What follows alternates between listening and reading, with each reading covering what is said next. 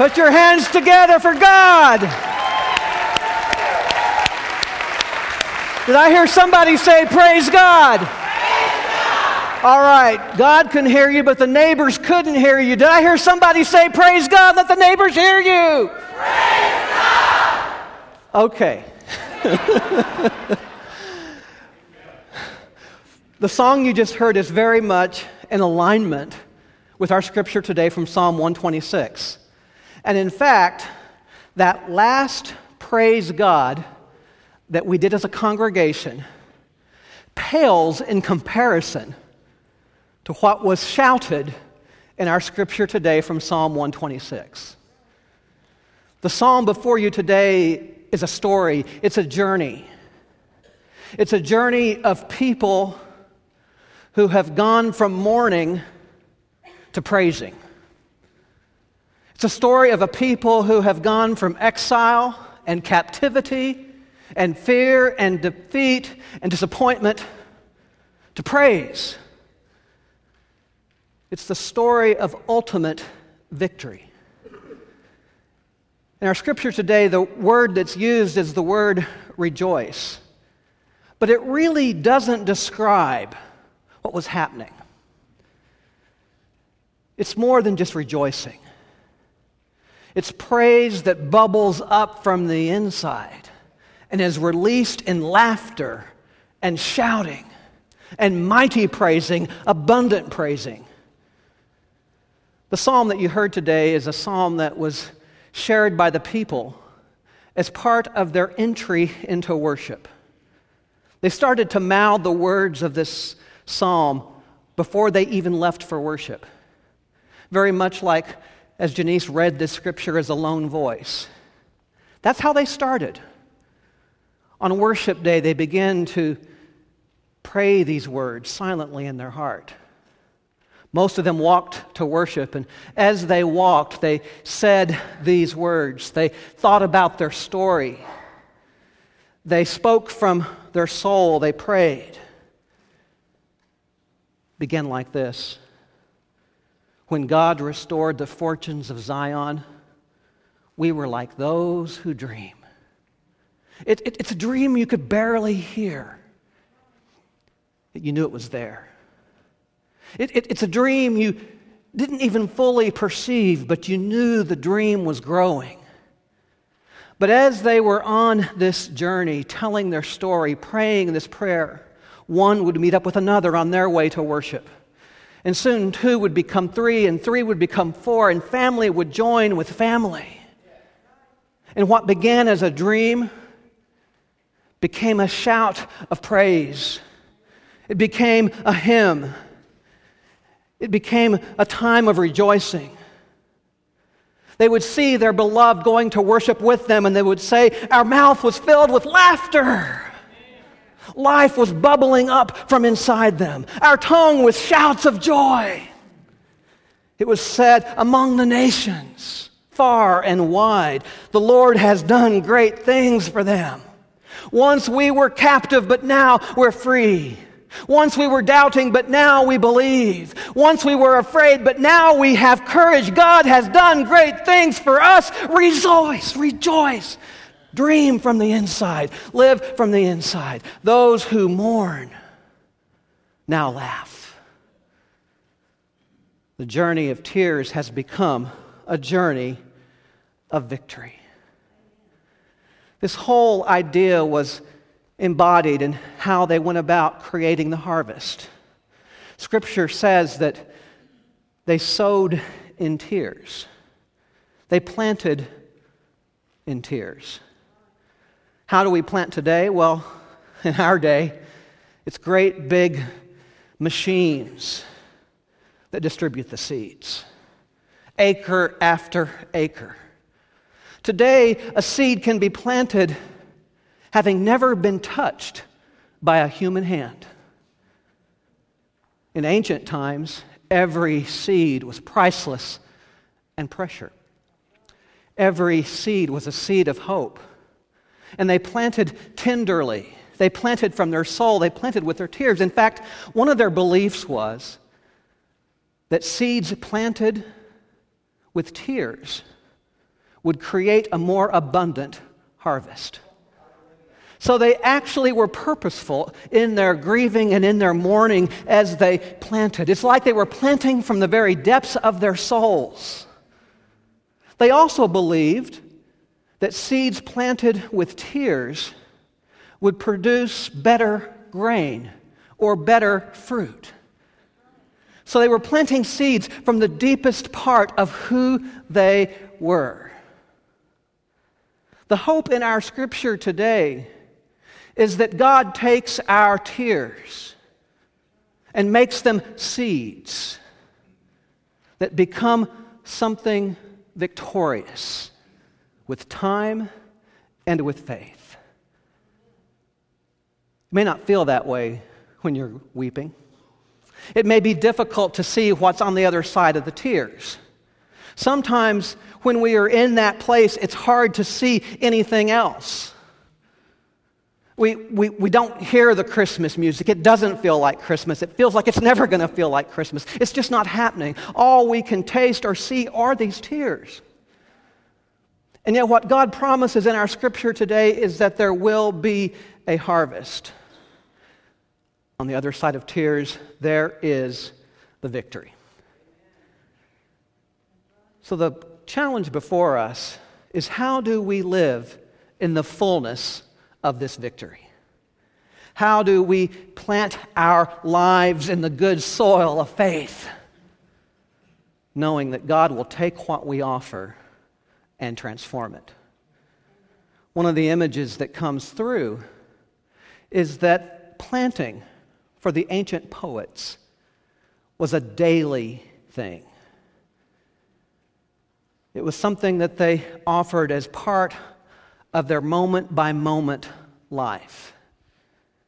Most of us are not gardeners, so how do we make the planting of seeds towards ultimate victory a daily thing? Well, sometimes it's in things that may not seem to make that big a difference. Sometimes it's the small victories, the daily victories, making a difference in our world. Sometimes it's as simple as treating the person who checks you out in the line as a person. Sometimes it means being courteous to the person serving you in a restaurant. That's a victory in our world. Sometimes it's driving with a sense of generosity. Sometimes it's taking action when everyone around you is complacent. Sometimes it's staying calm when everyone around you is panicking. It's a daily thing.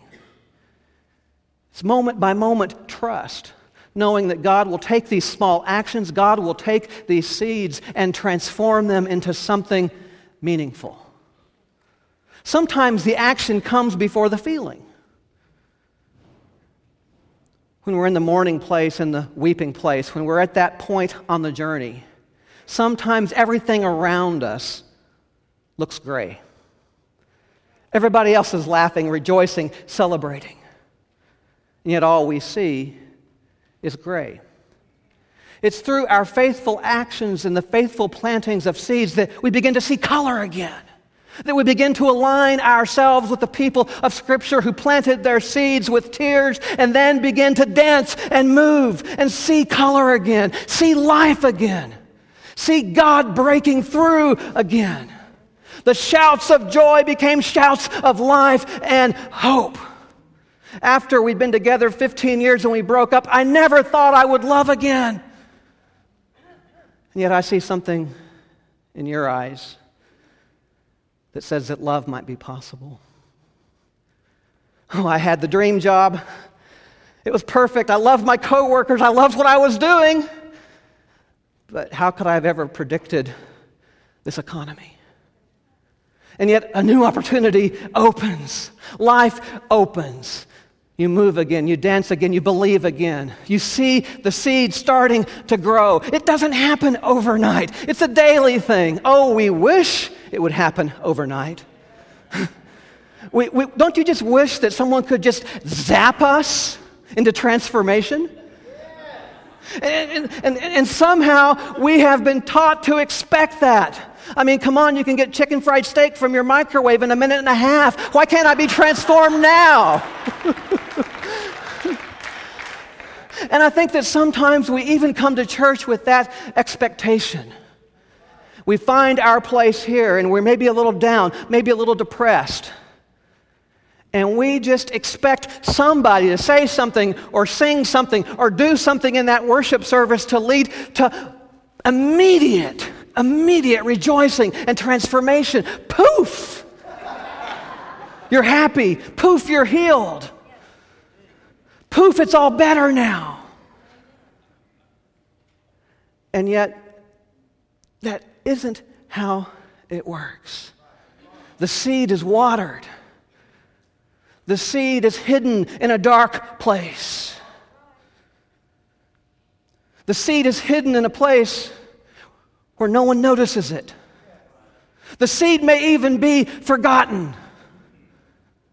And then the tears come, the nourishment comes, the life comes. And that seed that appeared so dead begins to move. You don't see it moving, you don't even feel it moving, you don't perceive it moving and yet that seed is becoming something more. And that's what God does with our pain. That's what God does with our stuck places. The dailiness of the journey, the small victories become the victory journey.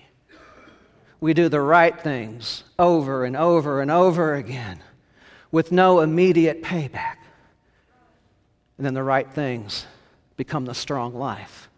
And the strong life becomes a life of victory. Oh, the victory journey, it's watered with tears. It's a daily journey. And sometimes it's a journey where you need to just watch for the victory because the victory may not be readily apparent. Sometimes you have to count your victory where you can find it. And if you're a parent, you know what I'm talking about. Uh, parents have to sometimes look for the victory. my uh, hero is my brother. He is a um, single parent raising four daughters. And every time I go to visit him, it's like being in the very midst of a miracle. And uh, I, I watch how he kind of works with them and loves them and nurtures them, how he lets some things kind of go. Go ahead and throw the cereal everywhere, no big deal. But, but when it comes to how they treat each other, he's a, he's a real stickler on that. He's a, he's a stickler on the relationship thing. And um, I was there one morning, and one of the challenges is the older daughter, Savannah, sometimes tries to be mommy for the younger. And that leads to all kinds of challenges. One morning I was there, and Savannah was trying to intervene between the younger girls. And one of them said, Savannah, you're not the mommy, daddy's the mommy. Victory. It's, it's, it's about making the relationships work. One of my colleagues, Becca Stevens, founded an organization that helps provide residential housing for women overcoming drug and alcohol abuse. Real heart for people, a real heart for transformed lives. With her leadership of that organization called Magdalene House, she also has to go to board meetings. That's part of it. She's also a parent. And she described a situation where she had to find victory where she could find it. I want to share this in her own words. I had to go to a board meeting, and my friend had just called to say she wouldn't be able to come and care for my 18 month old son. I got what I thought was a really great idea. I thought, I'll just take my son with me to the board meeting, but on the way, I'll buy some M&Ms. He has never had such a great treat, and I will feed them to him one at a time while he plays quietly under the table. My plan worked great for about the first seven minutes. He was under the table with several toys, and I had a fistful of M&Ms ready to give him if he got really loud. We were just beginning to go over the budget when I experienced the closest thing I have ever known to all hell breaking loose. My son started screaming, and I bent down to give him an M&M. I opened my hand and I saw what looked like a rainbow smeared with mud, all glistening against my sweaty palm. He screamed again. The board members stared at me. I looked for something to wipe my hands on so I could pick him up. Now, I had heard on television ever since I was a child that M&Ms melt in your mouth, not in your hand. it's a lie, I thought. M&Ms do melt in your hand. And if they have lied to me about this, what else are they lying to me about? I was feeling betrayed by advertisements and by a culture that says it's okay for people to lie in advertisements. M&Ms do in fact really melt fast in your hand, especially if you're nervous. And I was in a panic, looking for something to wipe my hands on. Ah, the meeting agenda. I picked it up and began to wipe my hands on the agenda, apologizing to everyone. That's the moment that I knew it. That's the moment that it was time to start being real. That was the moment when it was time to start dismantling my illusions. It was not going to work for me to attend a board meeting when my son needed real food. So I got real. I got honest. I stood up. I said goodbye and left the room holding my son. On the way out, I remember beginning to form thoughts. Thoughts about how all of us operate under illusions of grandeur. Illusions of grandeur about ourselves, our faith, our system, even our candy. Yet, if we are to live victoriously, sometimes we must set aside those illusions and trust our hearts. Sometimes victory is seeing victory beyond the illusions. Sometimes victory is realizing that victory is not victory as it's defined by others. Victory is not necessarily having that padded bank account. Victory is not necessarily being able to walk in a room with everybody knowing you and greeting you and welcoming you. Sometimes victory is defining life in simple ways, in simple yet strong ways, in simple yet real ways. Sometimes victory is realizing we don't have to be good enough anymore. We don't have to be impressive anymore. We don't have to wow everybody anymore. I mean, that kind of illusion of grandeur, it's such a struggle. It carries its own threats and dangers because we find ourselves becoming who everybody else wants us to be. Victory is not necessarily being the good kid anymore, trying to please our family one more Christmas time. Victory is not going there and being who they expect us to be at the table, it's being real. How do we define victory in our lives? I think it comes down to the secret my brother knows. It's about relationship. But it's not a relationship if it's fake. And sometimes the real relationships only come through real tears. What is the picture of a victorious life? It may surprise us. Lauren Winner describes someone who discovered victory in their later years. Recently, I went to visit Barbara, who lives in a retirement community a few miles from my house. Barbara's life has narrowed in recent years. Her partner has passed, as has her only child, and most of her friends. She lives on a tight budget, and her body is frail. For the last 20 years, she has had also a series of medical problems. When I first started visiting Barbara, I mistakenly thought that I was doing her a nice favor.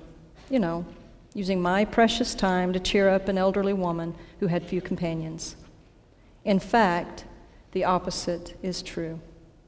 It really is Barbara who's doing me a favor by giving me a picture, well, really an icon, of a victorious life well lived. One day, Barbara said to me, Dear, I think you feel just the tiniest bit sorry for me. I had to admit that I did. Well, dear, she said, don't waste time pitying me. Of course, sometimes I miss my family and my health. Yet my God is keeping me company even now, and that gives me plenty of joy. Of course, I also appreciate your visits. During this season, when many are delighting in giving and receiving presents, in holiday travel, and in completion of fall projects or work at school, it's been a blessing for me to visit Barbara. She has no family left. She will not be traveling this Christmas, and the presents she will exchange will be modest. By most standards, she doesn't have much to rejoice in yet. Then her mouth was filled with laughter, and her tongue with shouts of joy. Then it was said among the nations, The Lord has done great things for her. And we rejoiced. Hmm. The victory journey. It grows with the seed of tears. The victory journey, it's a daily thing. Small victories each day leading to a great victory. The victory journey, sometimes you have to look to find the victory, but it's there in the victory journey, it's real. It's a bond illusion. It's a journey from the heart. Amen.